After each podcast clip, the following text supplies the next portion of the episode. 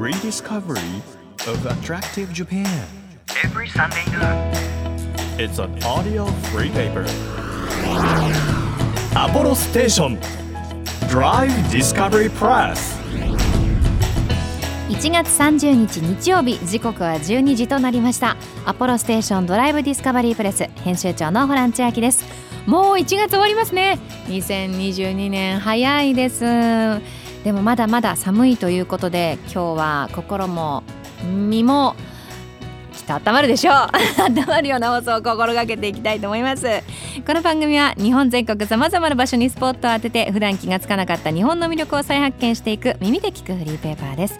皆さんにとって身近な地域からお気に入りの場所そして一度は行ってみたい土地まで。毎回さまざまな特派員をお招きして魅力的なローカル情報をお届けしていきます。冬本番ということで温まるというふうにお伝えしたんですが今日は温泉というテーマでお話をしようと思います。特別ゲストですよ。お笑いタレントのスギちゃんさん来てくださるんです。あのカリスマ温泉ソムリエという資格を持っていらっしゃるということで今日はスギちゃんさんに温泉の魅力それから温泉についてなどなど私たちなんとなく知ってるようで知らないと思うのでそのあたりをぐっといろいろ教えていただければなというふうに思います。1ページ1ページ紙面をめくるように輝きあふれる日本各地の情報と素敵なドライブミュージックをお届けします。音のフリーペーパーアポロステーションドライブディスカバリープレス。今日もどうぞ最後までお付き合いください。アポロステーションドライブディスカバリープレス。この番組は出光興産の提供でお送りします。耳で聞くフリーペーパーアポロステーションドライブディスカバリープレス。改めまして編集長のホラン千秋です。毎週個性あふれる特派員の方に来ていただきまして魅力あふれる世界をご紹介しているんですが今日は温泉特集ということでワイルドな温泉ソムリエスギちゃんさんに来ていただきました。よろしくお願いいたします。どうも副編集長すぎちゃんだぜイエーイイエーイ副編集長とさせていただきます、よろしくお願いします。あの副編集長今日はあのしっかり着込んで。あちょっと裸ですよ今日も、ね、裸ですか？裸でしたね。いつもねジージャン着てますが今日はもう全部脱いで。あれなんかオレンジのパーカーが見えるの私だけかな。いやいやあどうですか？これもう縫い付けてますから 体に。よろしくお願いします。今日は、ええ。あのまあ温泉のプロということで来ていただ、いたんですけれども、温泉お詳しいんですね。そうなんですよ。あの意外かもしれないですけども、まあいろんな資格を、はい。えーお持ちでございます。お持ちでございますね、ええスギちゃんさんは。そうなんです、そはい。の温泉のあのソムリエといううん、温泉ソムリエという資格も持っているんです。これいつからこう温泉自体はお好きなんですか？これはもうちっちゃい頃からですね。もう本当に小学校34年ぐらいから三四年ぐらいから 明確にこう刻んできますね。三四年ぐらいから。が好きで、まあ、うん家族とこうね、はい。温泉旅行に行うんってやっぱあの楽しい思い出がやっぱ忘れられずやっぱ楽しいことって言ったら、まあ、温泉行って温泉街回るっていうのが、うんもうインプットされててわかります。もうそっからやっぱ温泉にはまってしまったんですね。あーその時はまあお湯に対してはそんなに意識はなかったんですけども、はい、効能とかそういうこと自体よりもその体験として、そう、はい。だけど温泉を知ることによってどんどん楽しくなってきておー。ハマってしまったぜ。これ資格を取ったのはいつなんですか？いつだったけども本当10に20 15年ぐらい前だと思います。本当に温泉ソムリエというものがはい。できてもう1年目ぐらいに取ったね。今だったらもう何万人っていうソムリエの人がいるんですよ。はい。その中でもやっぱり100人以内ぐらいのこの取った人のまあ100人以内の中で入ってますね。早かったんですよ。そうなんですね、はい序盤に取ってるんですよ。もういち早く温泉ソムリエになってやるぞっていうことで、そういう意識はなかったですけど、なんか仕事につながればと思って、なんか資格ないかと調べたら出てきたぜ。あうん。簡単に取れる資格って検索したら出てきた。いやいややめてください。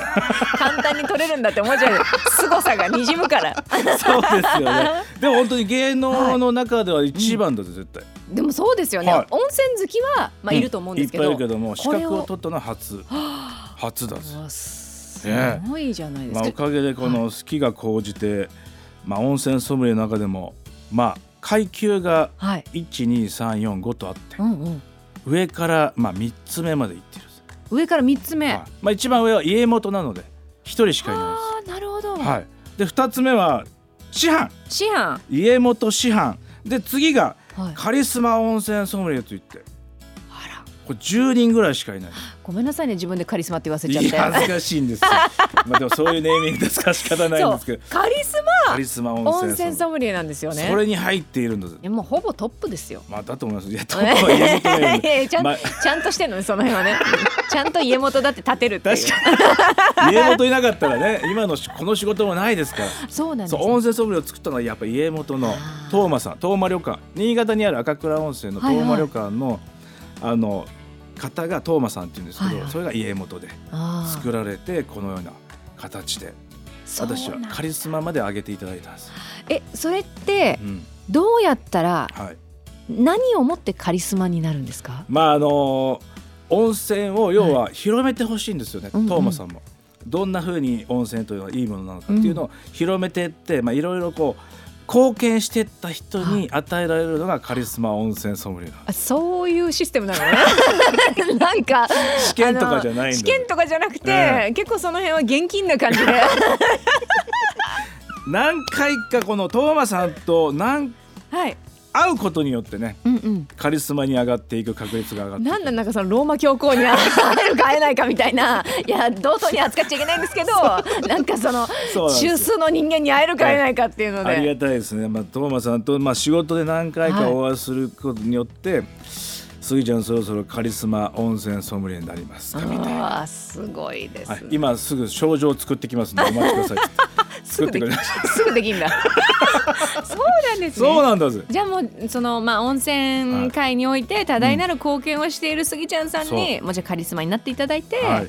もう世にもっともっと広めてくださいと。温泉というのはまだ入ってね気持ちよかっただけじゃなくて、こういう温泉に入ればこういう効果があるしっていう、んこの困った人にこういうアドバイスをできるみたいなのができるのが、まあ、温泉ソムリエの資格の中ですね。はい。その場所であったり水の性質であったりはい。で悩みに合わせてあここがいいんじゃないっていうふうに言えるのがうん。カリスマを、カリスマ。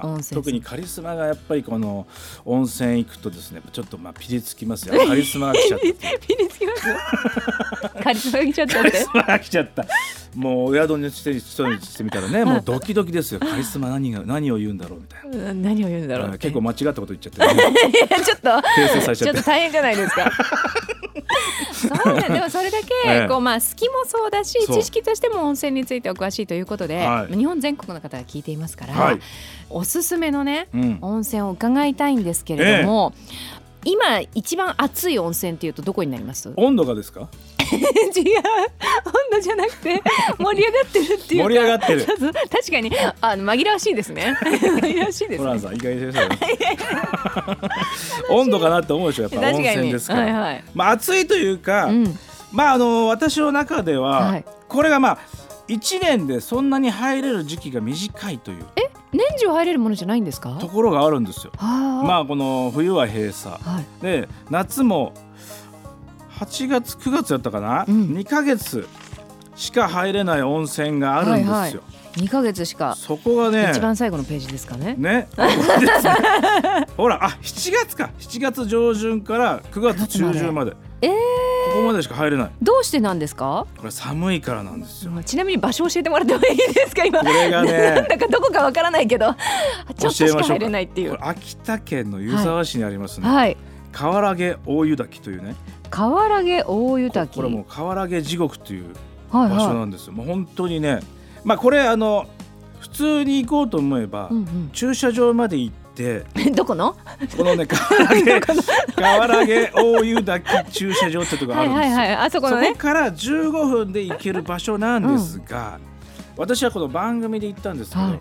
正規のルートで行ったんですよ。正規のルートっていうのはまた違うんですか？また違うんですよ。その河原毛地獄のすごいなんか本当にねもう地獄のような場所があるんですよ。もうガスが蔓延してあて、もうまさにだ温泉のあのじ地獄。そな感じ。うもう煙が上がって、まあ、煙硫黄と湯気ですね。硫黄の香りがすごくてもう草木一本生えていないそんな場所をひたすら歩いていくもう1時間半そんなに？歩いて行ったんですけど、はい。もう本当そこの地獄をこうかいくぐりながら、はい。本当に着くのかというような道のりを歩いて。その時もあの裸に裸足いでやそうですよ。いや裸ではないですか裸ではなかった。どういう認識ですか？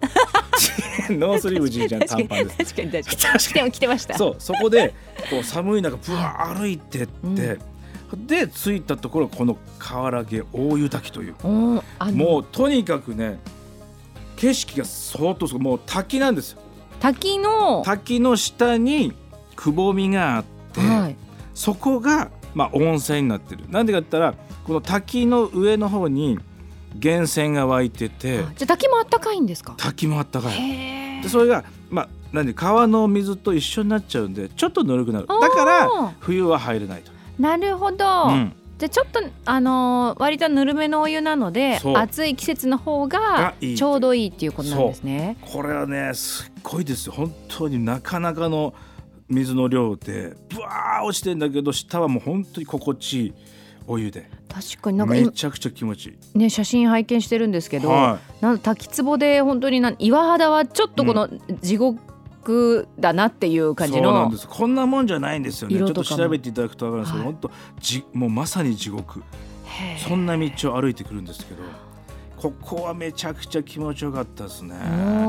でまあここ入るにはね本当にまあ脱衣所も本当にちょっとこじんまりとしはいた。建物があってそこで着替えて入るんですけどもうん。まあここは一回行ったら忘れない、まあ、写真もみんな絶対撮るでしょうし、はいはい。よく行ったなというような場所ですよね。それは温泉もすごいけどもやっぱうん温泉にたどり着くまでの過程もす家ごいから。庭がやっぱりそれはやっぱ経て経ないとうんこの気持ちよさと余計に味わえないかもしれないですね。なるほどね。これも本当ワイルド中のワイルド。確かにすごいもう大自然の中のうんそのまんまでうん温泉っていう感じ、そうフラッと行って行けるような場所じゃないのでそうなんですね。これはた一度体験してもらいたいですよね。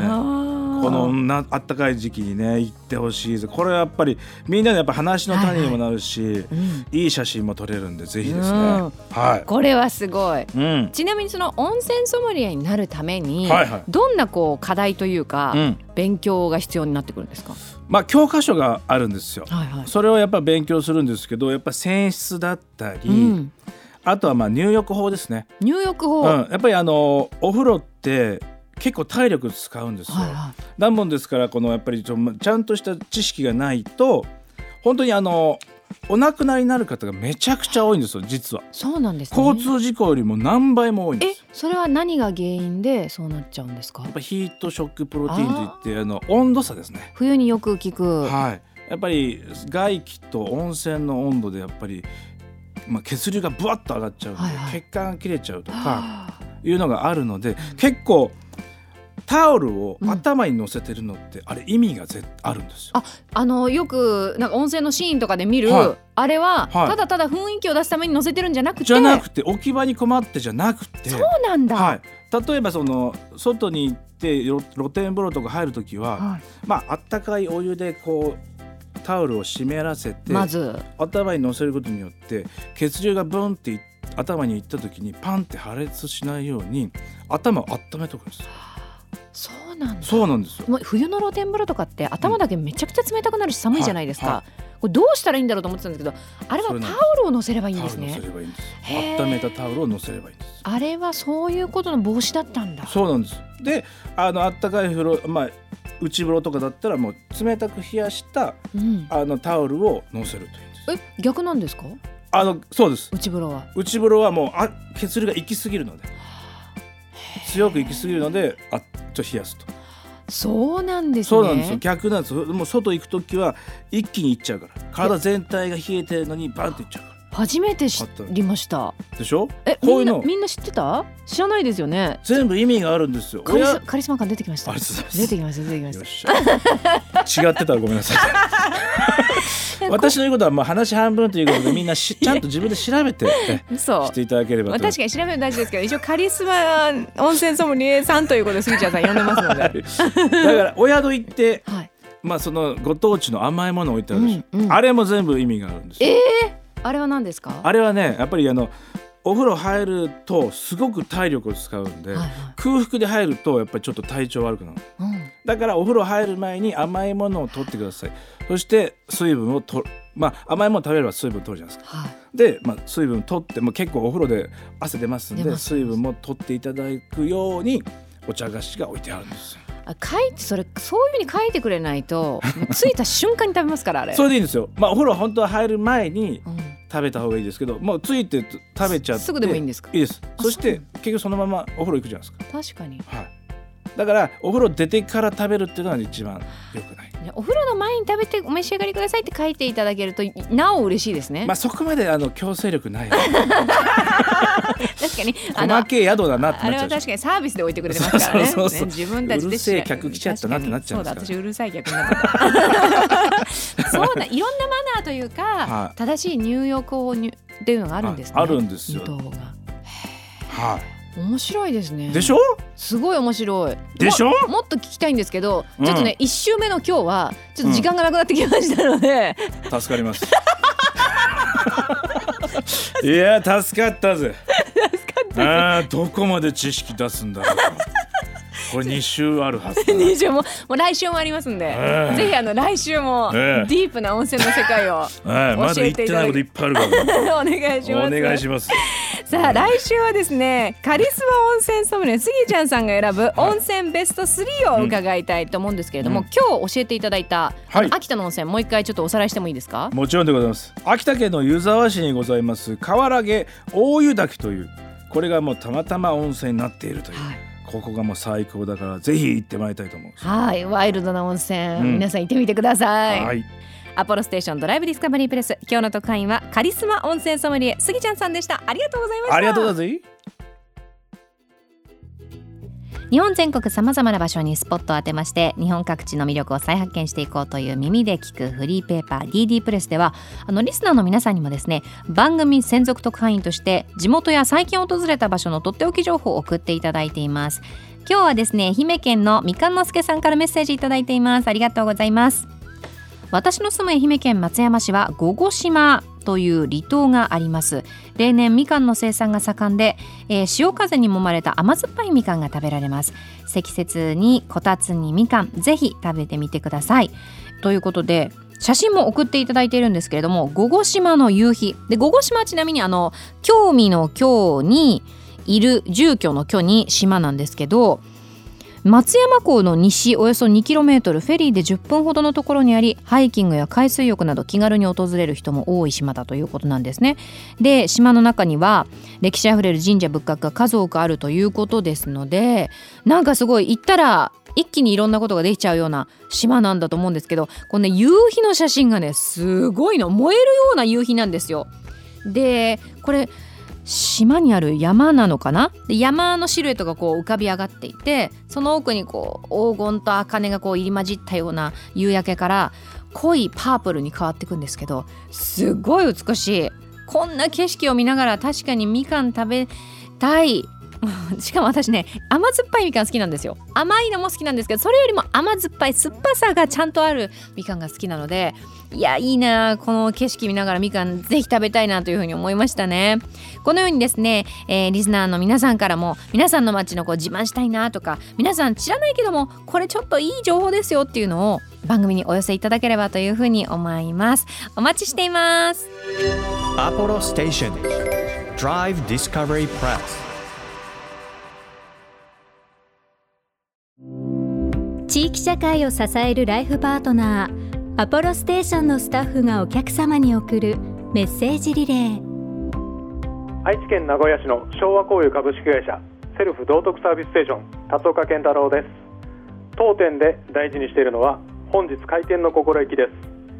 毎日新たにお店をオープンするような新鮮な気持ちと程よい緊張感を持って仕事と向き合っています。日々の業務ではお客様からありがとうと言ってもらえるような接客を心がけています。特に新車中古車問わず販売した車を納車する時のお客様の喜ぶ顔はいつも嬉しくなります。その顔を想像しながらお渡しする前の車をピカピカに磨いています。今年からアポロステーションに生まれ変わりました。セルフ道徳サービスステーション。ぜひご来店お待ちしております。あなたの移動を支えるステーションアポロステーション。東京 FM からホランチェキがお届けしてきましたアポロステーションドライブディスカバリープレス。今日はカリスマ温泉ソムリエスギちゃんさんに来ていただいたんですけれどもとにかく楽しかったですね。なんか温泉の知識についてももちろんあの大変お詳しいですしそれをこう楽しく教えてくれるのでもっともっと知りたいなっていう気持ちになりました。特にあの温泉に入る時に頭の上に乗せているタオルあれ置き場所がないからなのかなとかなんか雰囲気が出るからだけなのかなと思ってたんですけどちゃんと意味があったんですね。ね。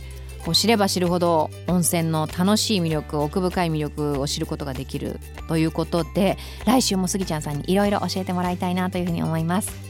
アポロステーションドライブディスカバリープレス。この番組ではリスナーと会員の皆さんから皆さんの街のいいもの情報をお待ちしています。情報をお寄せくださった方の中から毎月3名様に番組セレクトのとっておきプレゼント差し上げているんですが今月はまあ今日はということにもなるんですかね。暖かいお風呂がしみる季節ということでタイムリーだわ、えー、長野県木曽地方で伝統的な商品をリデザインしているブランド基礎生活研究所さんの風呂椅子お風呂の椅子ですね。こちらとってもなんか伝統的なスタイルなんだけれどもでもデザインがモダンっていうとってもおしゃれなのでぜひ欲しいという方はメッセージを添えて番組ホームページからご応募ください。また月替わりで注目のイラストレーターさんに手掛けていただいている番組オリジナルステッカー。こちらは毎週5名様にプレゼントを差し上げています。1月はデジタルアーティストのまたぼくさんのデザインです。こちらはですねステッカー希望というふうに書いてメッセージとともに応募してください。さらに番組ではドライブで聴いてほしい Spotify のオリジナルプレイリストも配信中です。DD プレスと検索してチェックしてみてくださいね。日本全国さまざまな場所にスポットを当てて日本の魅力を再発見していく耳で聞くフリーペーパーアポロステーションドライブディスカバリープレスお相手は編集長のホラン千秋でした。また来週。アポロステーションドライブディスカバリープレスこの番組は出光興産の提供でお送りしました。